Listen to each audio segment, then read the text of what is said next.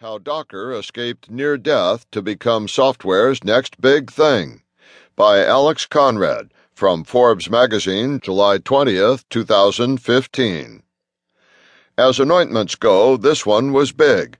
Just minutes after Microsoft CEO Satya Nadella finished his keynote at his annual developer conference in late April, the leader of the world's biggest software company handed the stage to a mild mannered figure in a dark blazer and